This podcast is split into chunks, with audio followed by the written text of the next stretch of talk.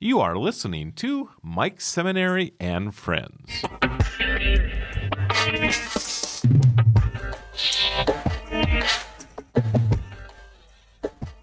I know you travel. Well, most of us travel. And I love visiting with folks after they've been somewhere because I, I like to learn about the place, the people, the culture, the community, the environment. Generally speaking, most people, when I ask them about what was it like, where did you go, how did you get there, tell me more about your experiences. They don't tell me about the neighborhoods, they don't tell me about potholes or streets. They tell me about experiences that they have. They tell me about places where the community was engaged in an activity that was so profound, they remember that. And they sometimes remember it years and years and years later. I say it that way because I'm old enough. In fact, I just was sharing with my guest an experience I had in 1970. Yes, I'm old. That's a long time ago. And what's important about those experiences they rarely are an accident. Someone makes a decision to take some type of a role in their community to make it a better place for the people that live there, the people that come and visit, and the people that come and visit, and sometimes they want to stay. It's a very an intentional effort that makes experiences in the community memorable, fun, exciting. And I have two people with me today that I've been an admirer of them for a long time because they're doing incredible things in the city of Fargo, North Dakota. They have an organization called Folkways. So it's a great pleasure for me to have on Mike Seminary and Friends Simone Way and Joe Burgum, the co founders of Folkways. Simone and Joe, it's great to see you. How are you this morning? And welcome to Mike Seminary and Friends. I'll start with you, Simone. How are you? I'm well. Thank you so much for having us. We are excited to be here. It's a pleasure. I'm glad you're here. And Joe, how are you? Yeah, doing very well. Excited to be on the show with you today. I think the first time we really met and interacted was over, in this case, I, I think it was primarily you, Joe and I say it that way because you're a team. You guys are mm-hmm. inseparable. You do so many incredible things. It was when you were in the process of meeting with the state legislature in North Dakota, which is a somewhat conservative state legislature, and trying to share with them the importance of shared riding services. I don't remember if that's exactly what it was called, but that's where we met. Uh, and I even gave testimony that day for the importance of shared riding services, now Uber and Lyft, whatever. I think that's where we first met. And I've been following the two of you ever since. So I'm going to start out with this question. You're incredible entrepreneurs. What drew you, and I'll start with you first, Simone, what drew you to the type of entrepreneurial activities that are about sense of place, activating important spaces in the community, and making that decision to impact a community in a very profound way. That kind of entrepreneurial spirit. Where where did that come from, Simone? Well, you started with travel in your introduction, and I think that that is a great place to start. I mean, Joe and I have been, um, have lived different places, and we've traveled to different places. And I grew up traveling to Europe with my parents. Um, in the summer, we didn't have a lake place, so we went to Europe for three weeks, um, and that was our trip. Um, and just seeing seeing different ways to experience city life and people's own lives, um, and seeing that like you're in a in a beautiful European city and you think, oh, people live here. Like this is what they do. This is the place that they spend time. Seeing public squares and public markets and active street life, um, and thinking this could be the place where we live. How do we bring that to the place where we live? We started out um, calling ourselves experience designers. of course, no one knew what that was. um, and uh, we called ourselves placemakers before that word was was a thing. But if you think about kind of the root of that word, making a place, in other places around the world, those places have existed for hundreds and hundreds of years. I mean, you can go back to um, early Roman days and how they set up their cities and and their and their lives. Um, and and looking at us now, we've had to create those modern versions of that um, to help us socialize with our community and bring our community together. So, our our inspiration is definitely um, different ways of living around the world, and I'm really wanting to give back to our community um, and live the lives that we wanted to have in our community. You know, we wanted to have a farmers market, so we just started one. we wanted to have live music events, so we planned them and we invited our friends to our house to have have those kinds of things, and it just really grew because people enjoyed it. People like seeing their neighbors. They like, um, you know, having their kids play um, in a safe environment while they chat and drink a beer and listen to live music. So it's really beautiful to see how well people have responded to the kind of events that we put on and um, and like you said the experiences that they know they're going to have when they come to a folkways event mm, yeah well, we could end it right there. I mean, Good that, was a lot, a lot of great information. How about you, Joe? Yeah, I'd maybe take it a little a different way. I think that um, both for myself and for Simone, I feel really fortunate that we had um, families and also mentors and opportunities as young people. I mean, as middle school and high schoolers, to have really place based experiences um, absolutely, from a design standpoint, there's inspiration drawn from other um, parts of the world. But I think there's a lot to be said growing up with the support and community of that idea that you're you know you're planted here. This is where your roots are, um, and there is you know family and there's tradition and there's history.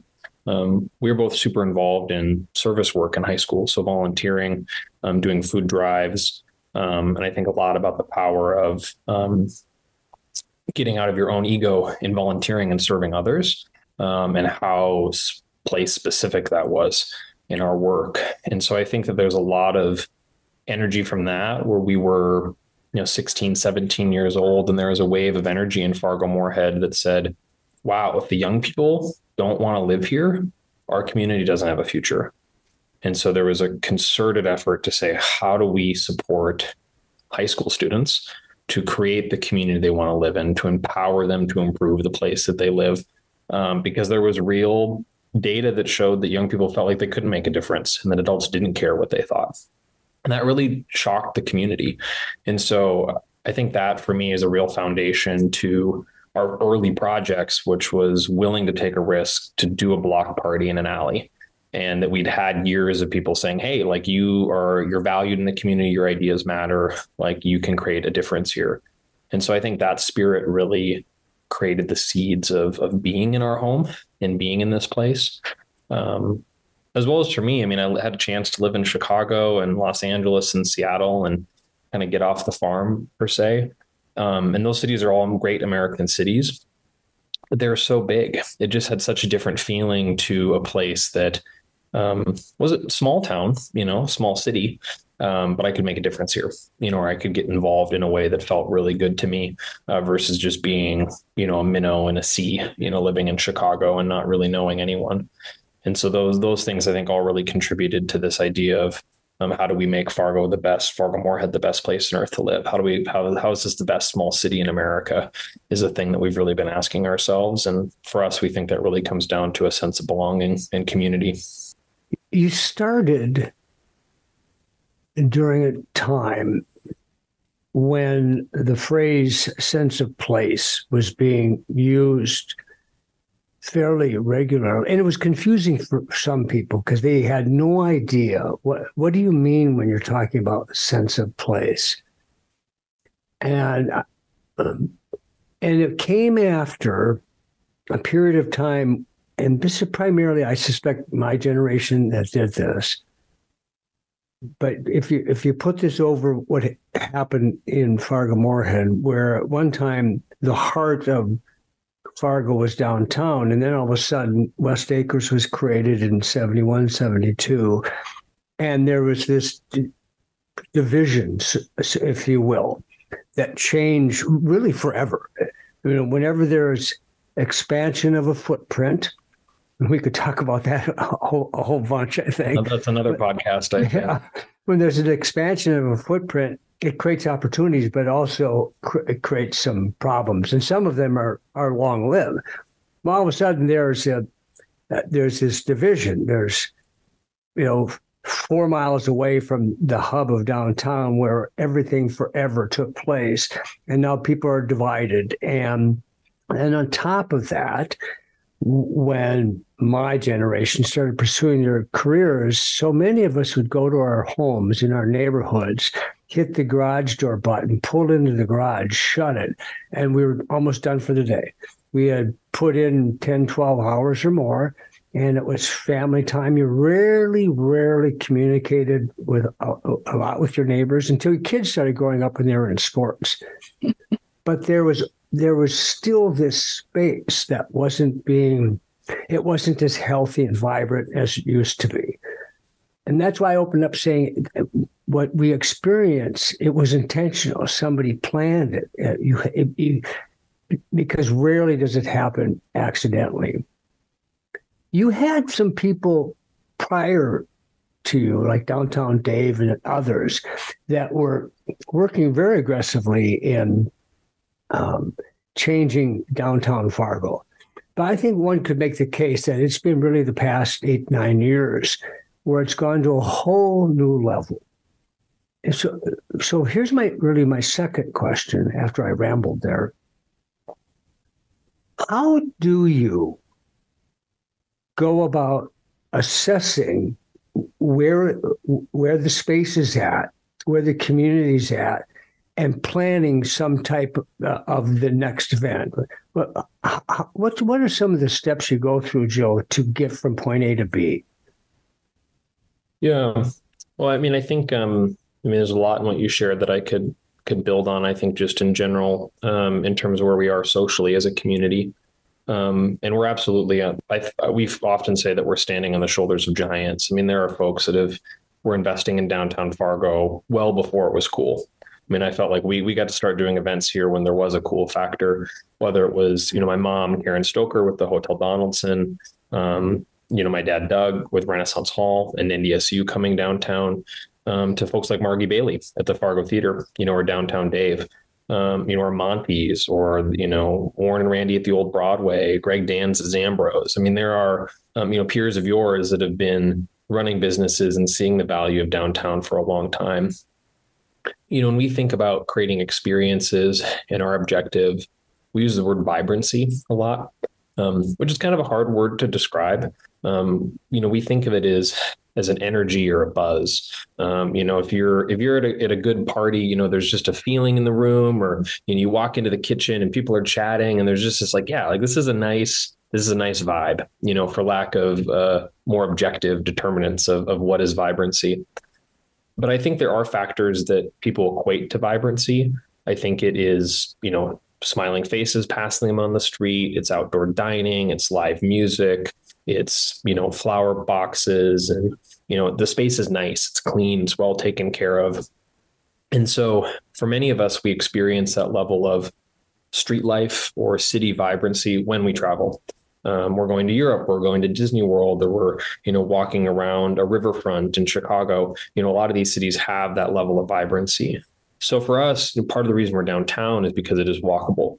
We think that's a really key part of how to create these vibrant experiences is when we as humans, as neighbors, as as Joe and Mike and Simone are interacting, um, it has to happen at a human level, human scale. Driving around in an automobile, um, that isn't human to human. That's automobile to automobile. And that isn't where vibrancy necessarily occurs, right? That's a utility that we experience in our lives. And a lot of our lives are centered around that utility. So, beyond that, my background from grad school was in human centered design or design thinking. And so, as event creators, experience designers, we always ask ourselves, what's the goal? We always want to have a North Star. And that goal can be as simple as have a thousand people come.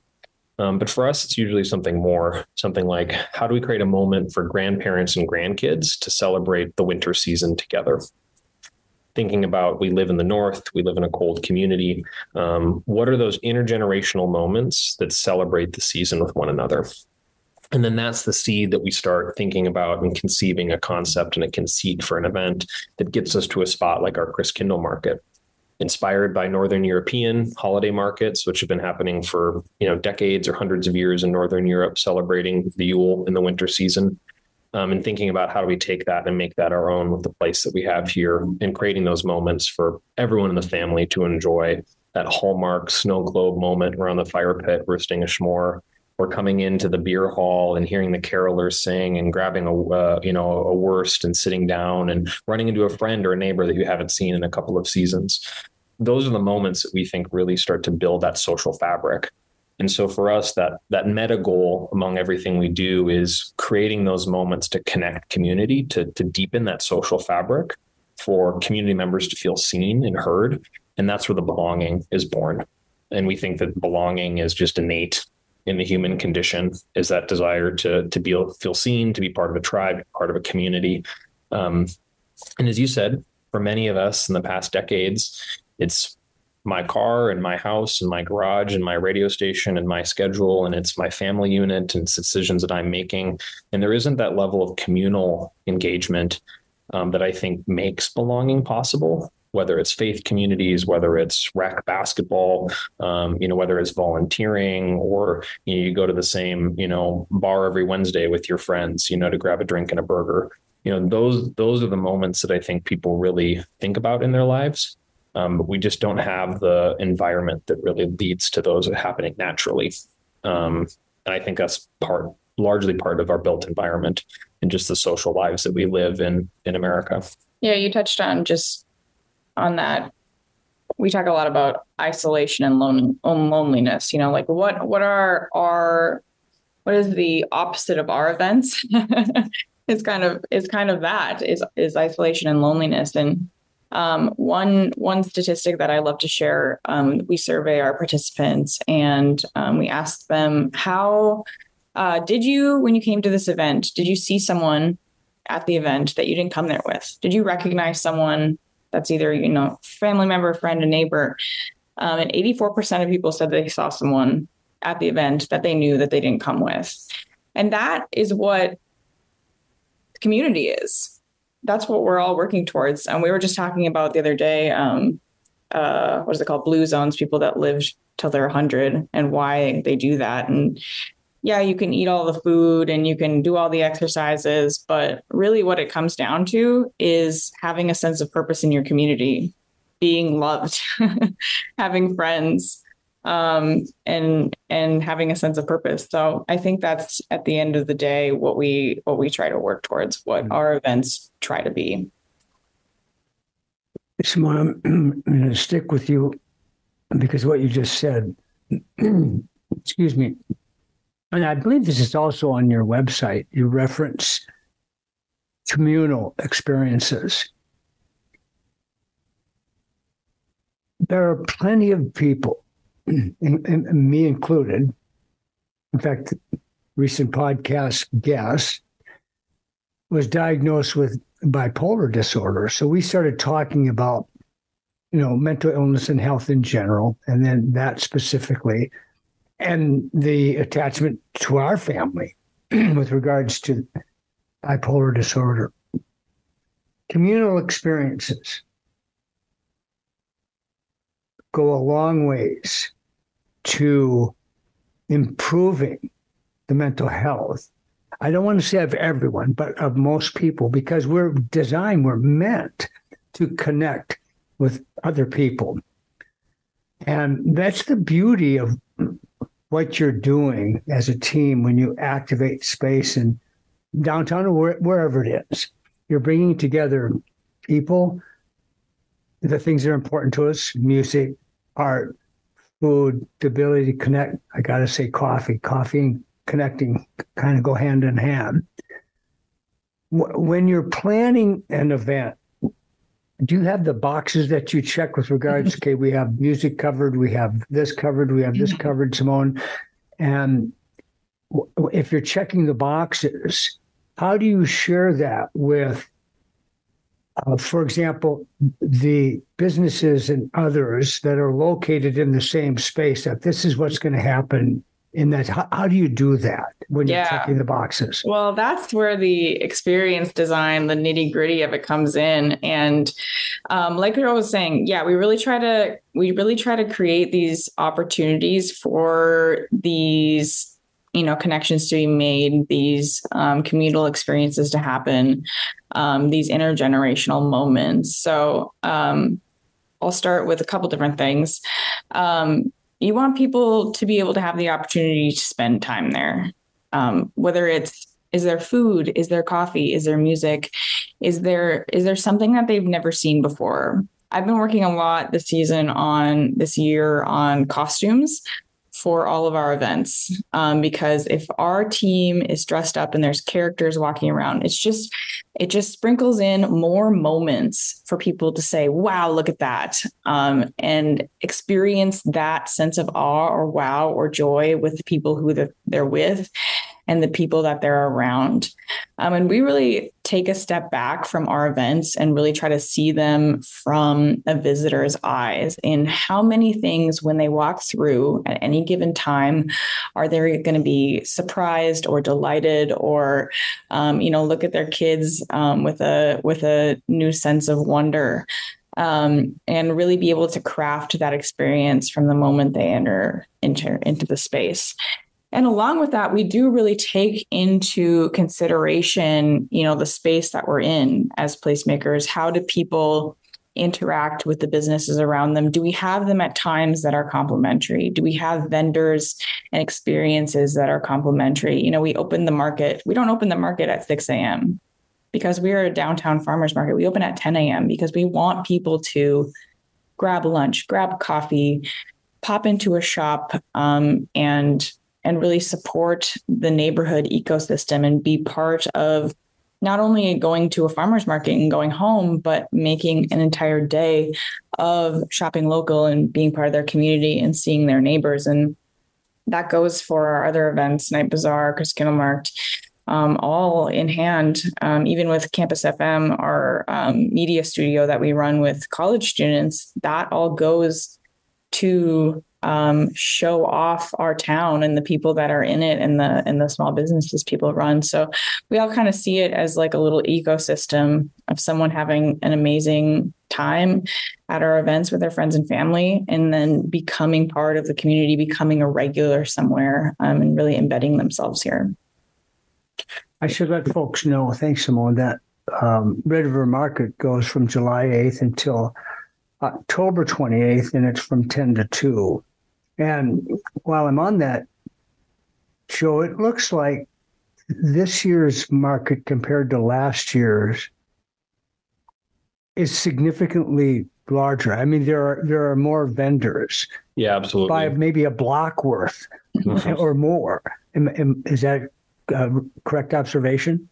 Yeah, we've been um, thinking really as a social venture. When you talk about sort of what kind of enterprise we are as entrepreneurs and um, you know we're a charity but we're, we're social entrepreneurs. We're trying to use creative problem solving um, like entrepreneurs to solve social challenges like isolation and belonging.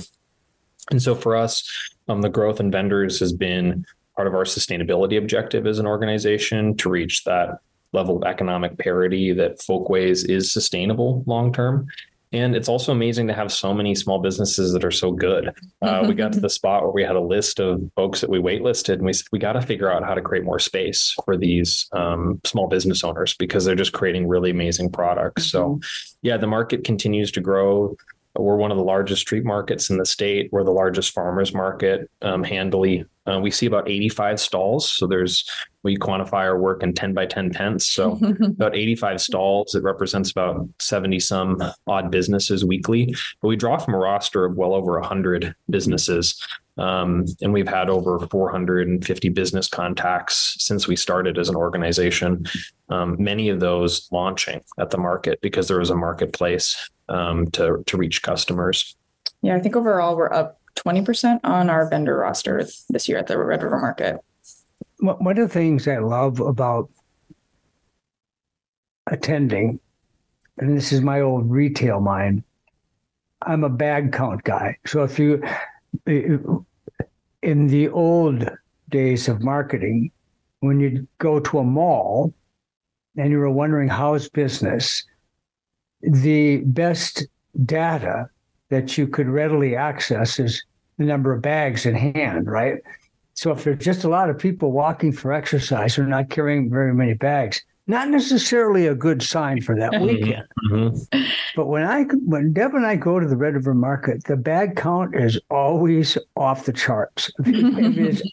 and if if for some of the vendors, you you better be patient because they have real loyal followers and the lines are deep and long. Mm-hmm. And so that's a testament to the great success that you have as a team and reaching out and connecting with people that are enjoying what they're doing.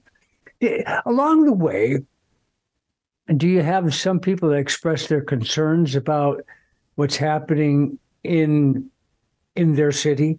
I mean, put it put it that way. Really, no. Genuinely, I mean, I think when we when we were starting early on, we had, um, I think, associates, people in the community that maybe thought we were moving too fast or thought it would take longer. And so there's a lot of the hesitation when we first started the farmers market. And I think this is just an adage where I think a lot of people start with why things won't work. Generally, it's easier to come up with, you know, a half dozen reasons why that idea isn't viable versus really what people need what what entrepreneurs what young people what anyone at any age that has an idea needs to hear is why will it work and my favorite is when people say, "Well, well, how are you going to ensure that?"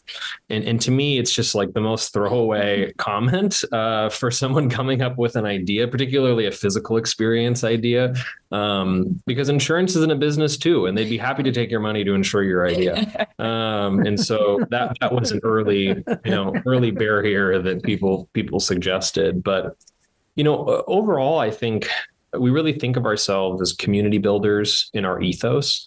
Um, but from a, a, practitioner standpoint, we're designers. Um, you know, I mean, you think of engineers, designers, we're, we're trying to solve problems and have a process to overcome those.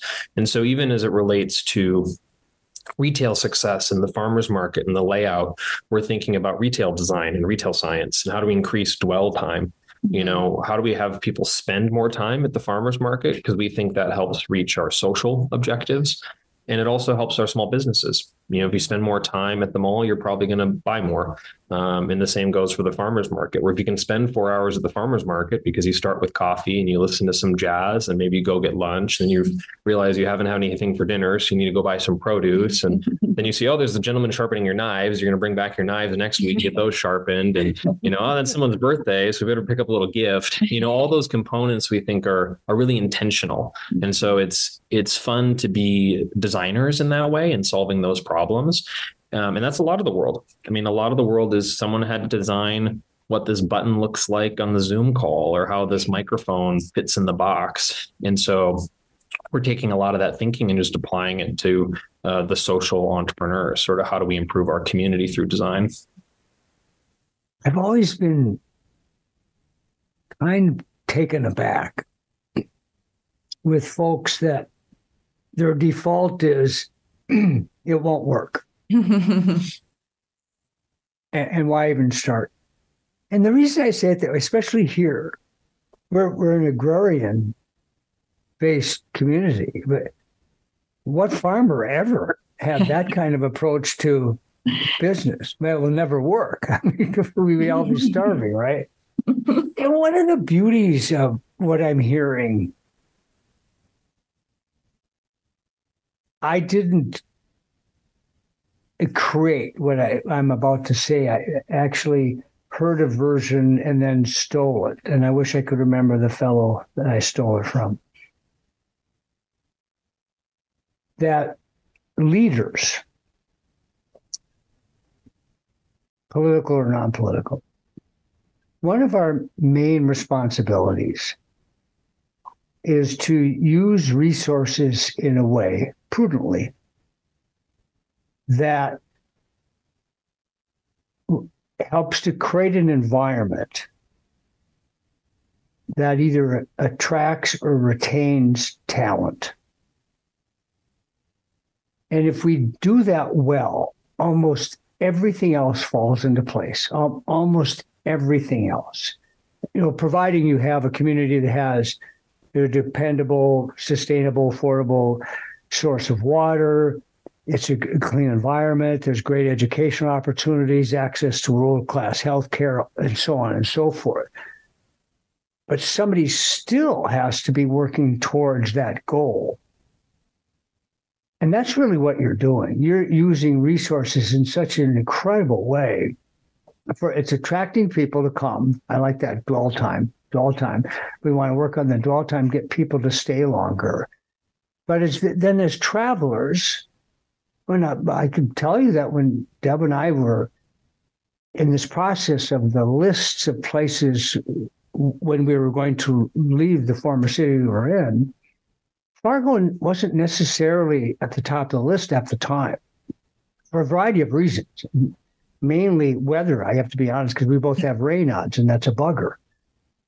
But holy moly, when when you don't have Fargo on your list, push the weather aside for a minute, mm-hmm. boy, you're really missing out. We the between the Red River Market, the Night Bazaar, the Canoe Parade, I don't think it was held this year and then Christkindl. This is um, this place that's got it all going on. It, it, there's something for everyone there. You are so intentional about providing the space and the atmosphere where people can connect and build relationships. It's all about uh, healthy building, if you if you will. Uh, Simone, what are some ways that people that are, are listening to this podcast, what are some ways they can be of help to you and Folkways?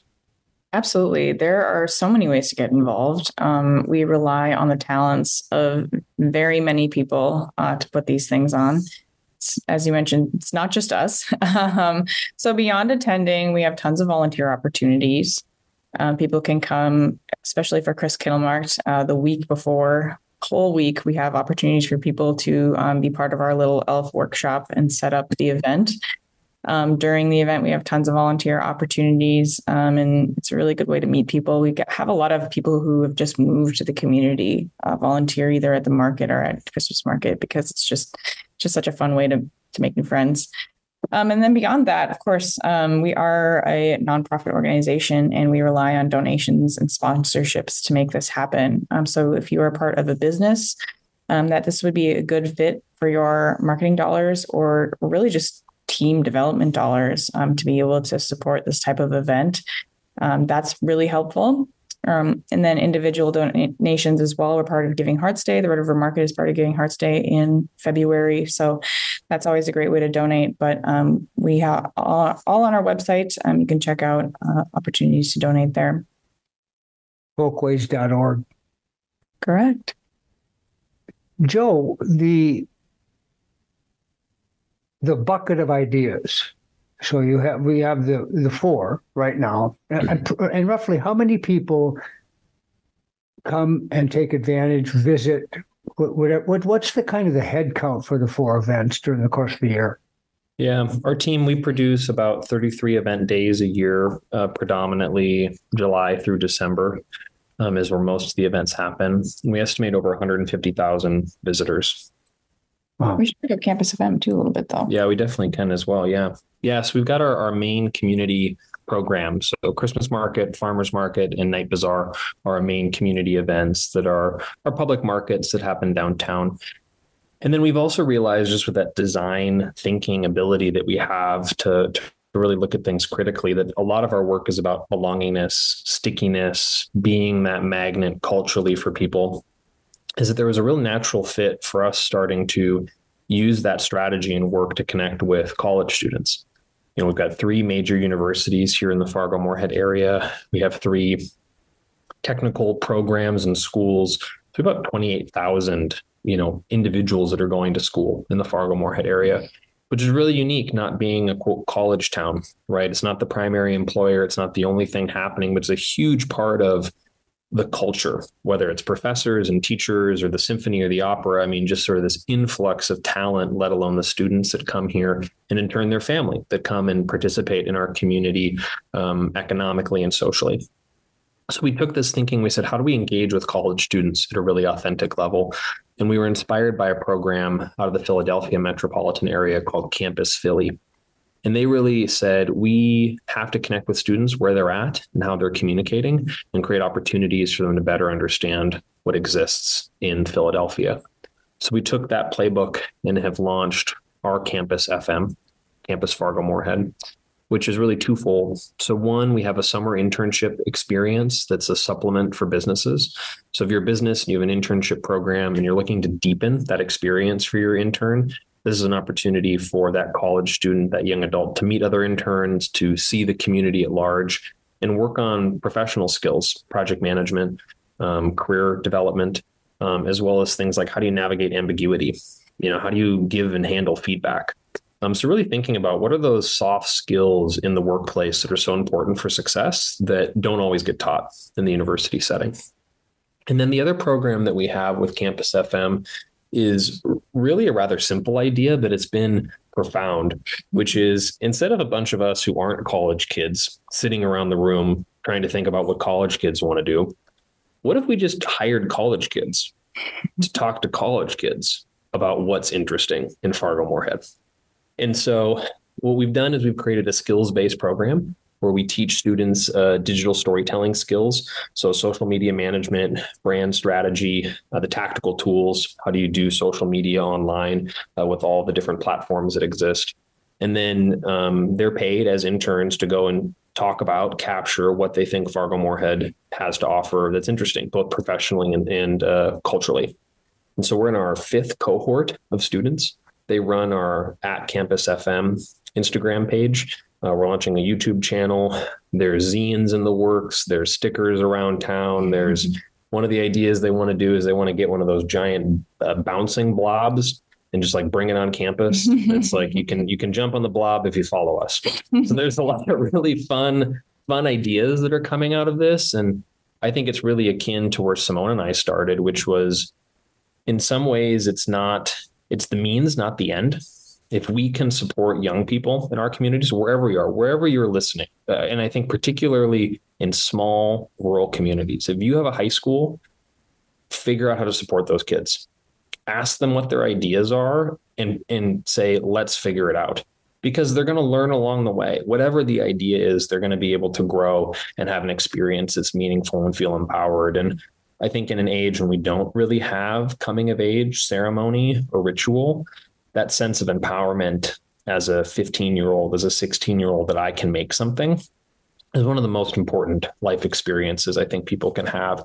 I think, particularly in age where a lot of people think they have to do it right. There's one way to do it, and there's there's hesitant to take that risk.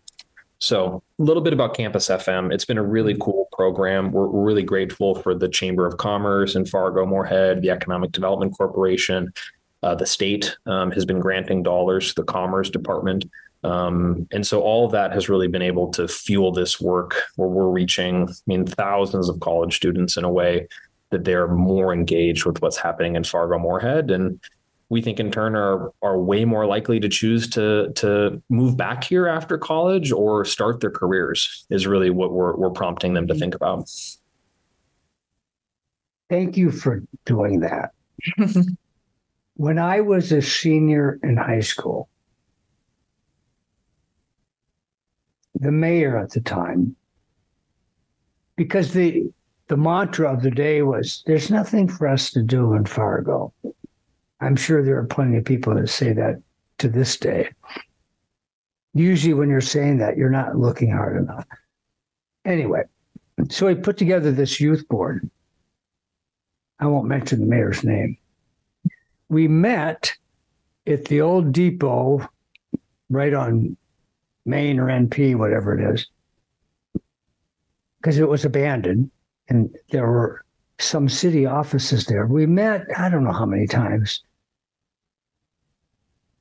And then the mayor did nothing with all of the ideas that had been kicked around and some of them fleshed out pretty well. He he did absolutely nothing, and it was always a sense of disappointment for me, because here I was, this young guy, thinking that here's this community leader that cares enough that he put a team together, is getting our ideas, but really did nothing with them. Um, and I understand that can happen from time to time. But thank you for doing that for a number of reasons. One, they matter.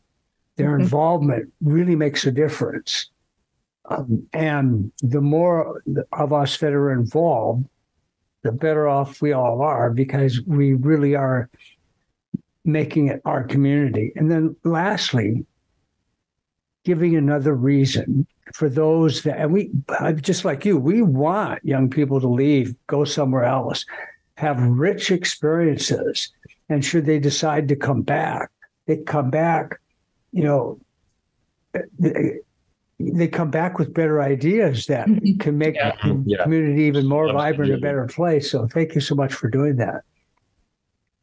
So you both traveled a lot have experiences from communities that are different, have all sorts of unique opportunities, but you came back. Simone, why?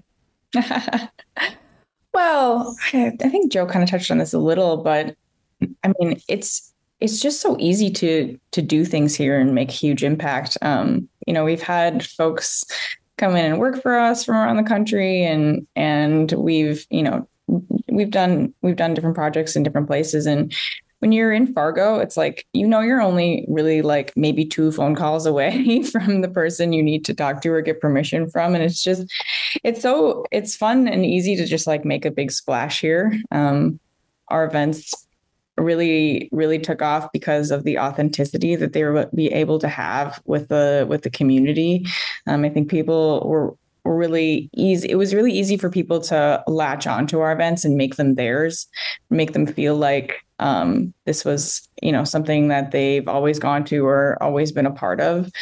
Um, and yeah it's just it's just a fun little place to kind of be our little experiment laboratory um, and just try things. And some of the stuff we have done didn't go that well and we cut it and some stuff really took off. And um, now you know 30 to 50,000 people are going to come to the Christmas market in um, a few weeks here um, and and have an amazing time. So it's just been a really really fun way for us to give back to the community that we grew up in and and really make something that's ours.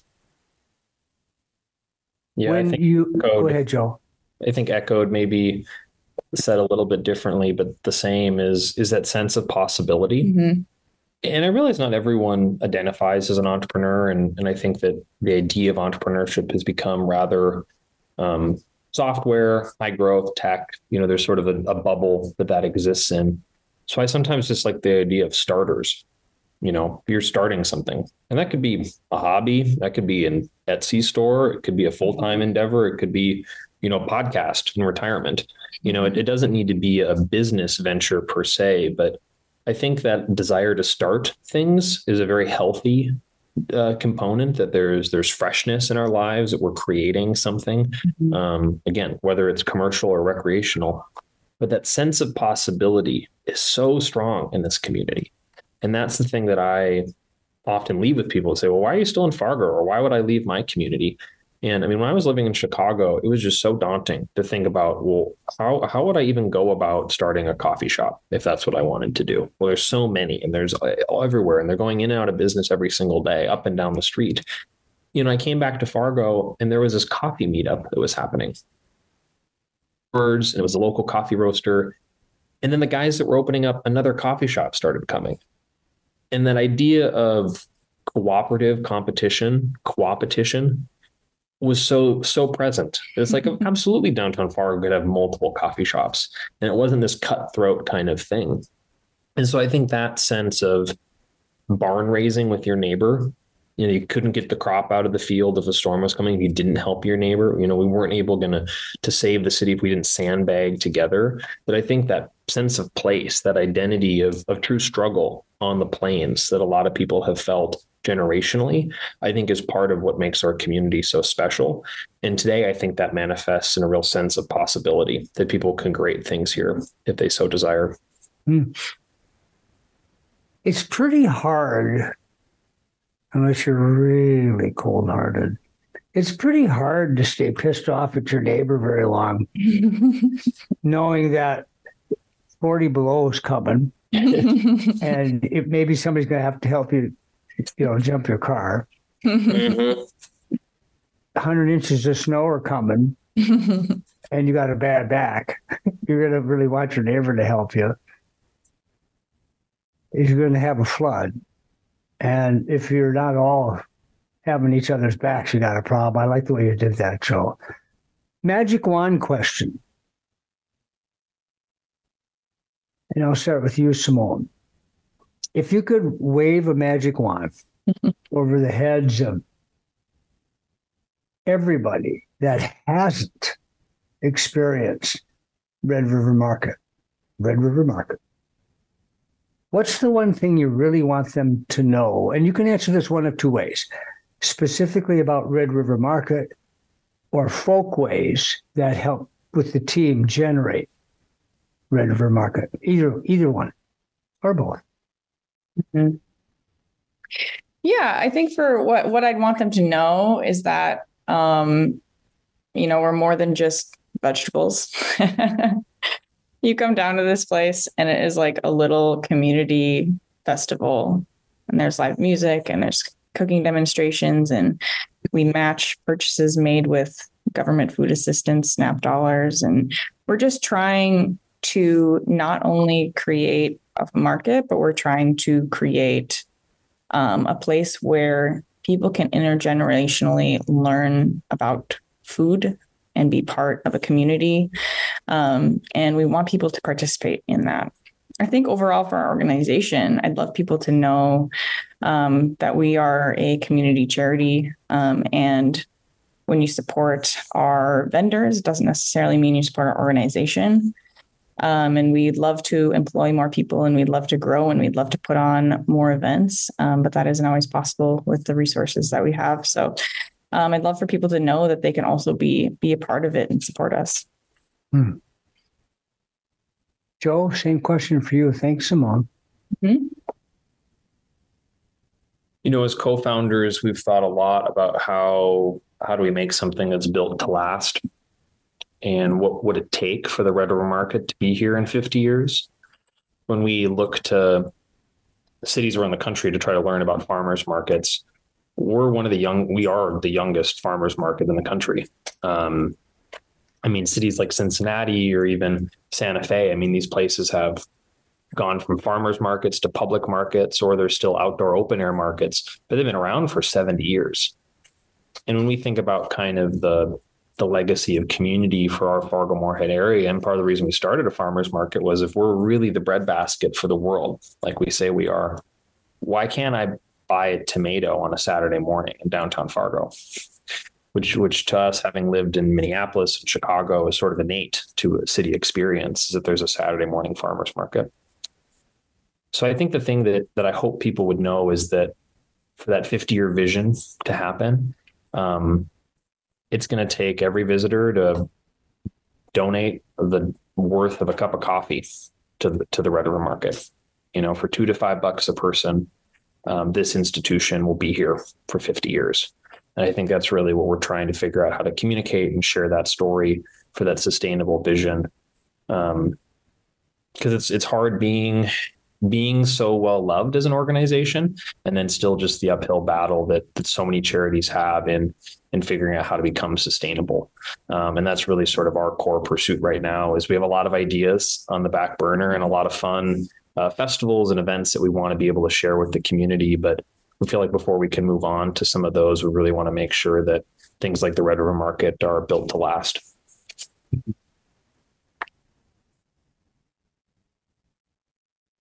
I can't think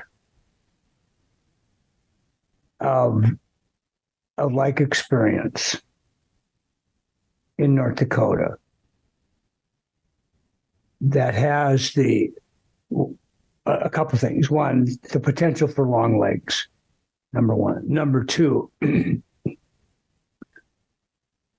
the type of atmosphere where it's so welcoming, yet high energy,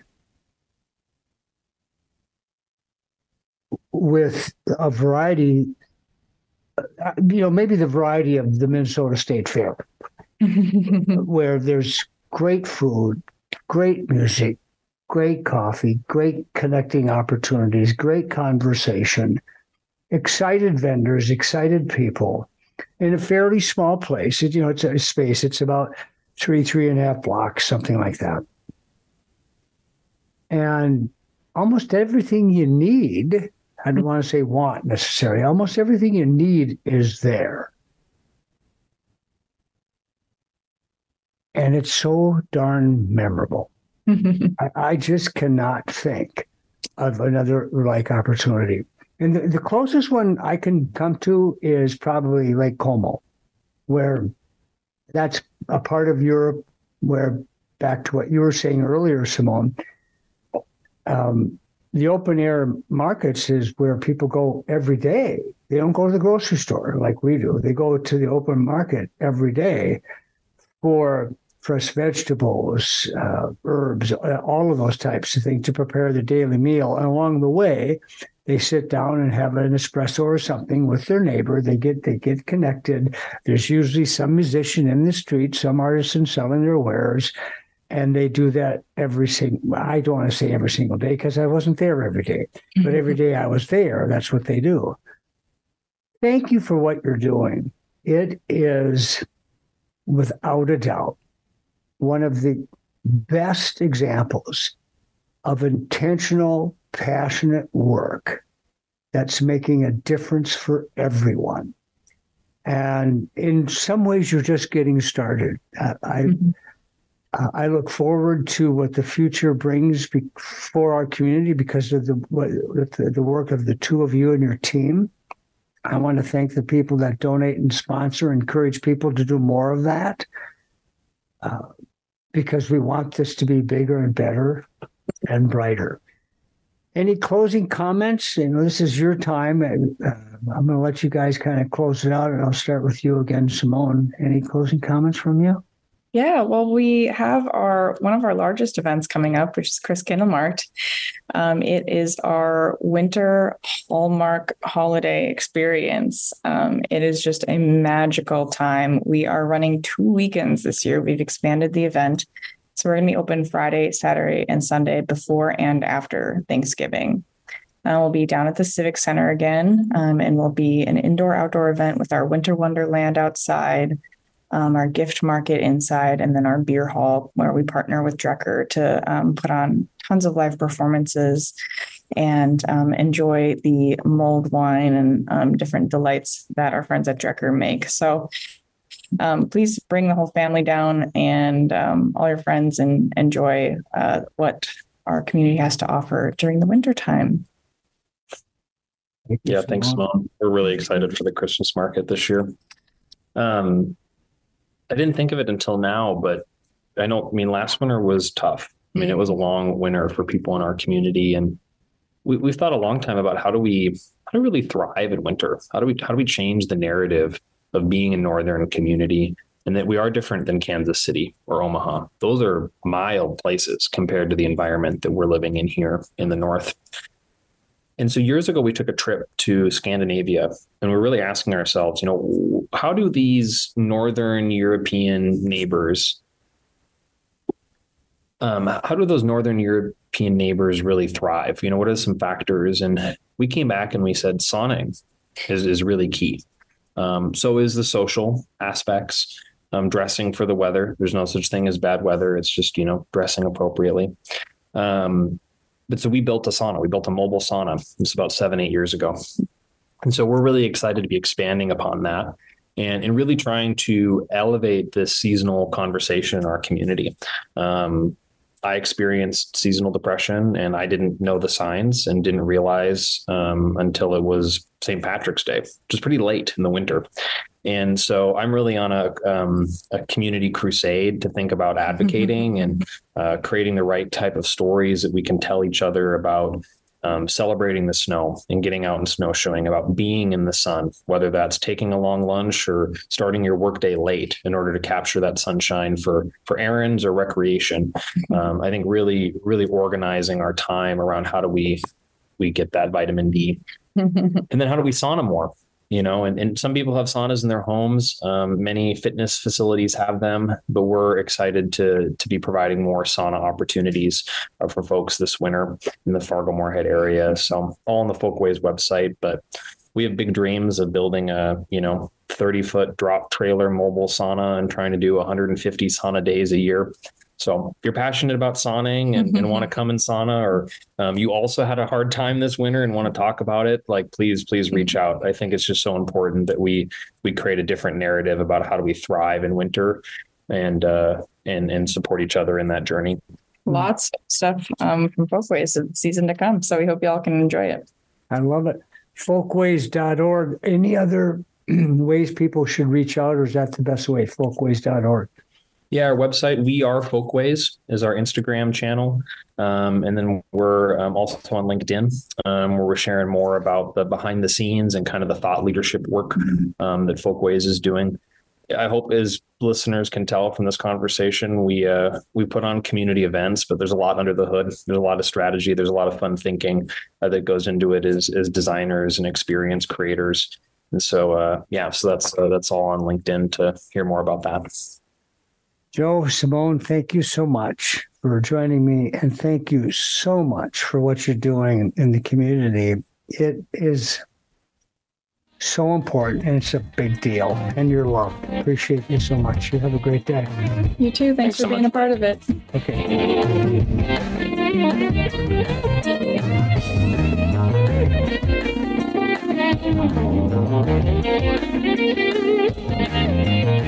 Thank you.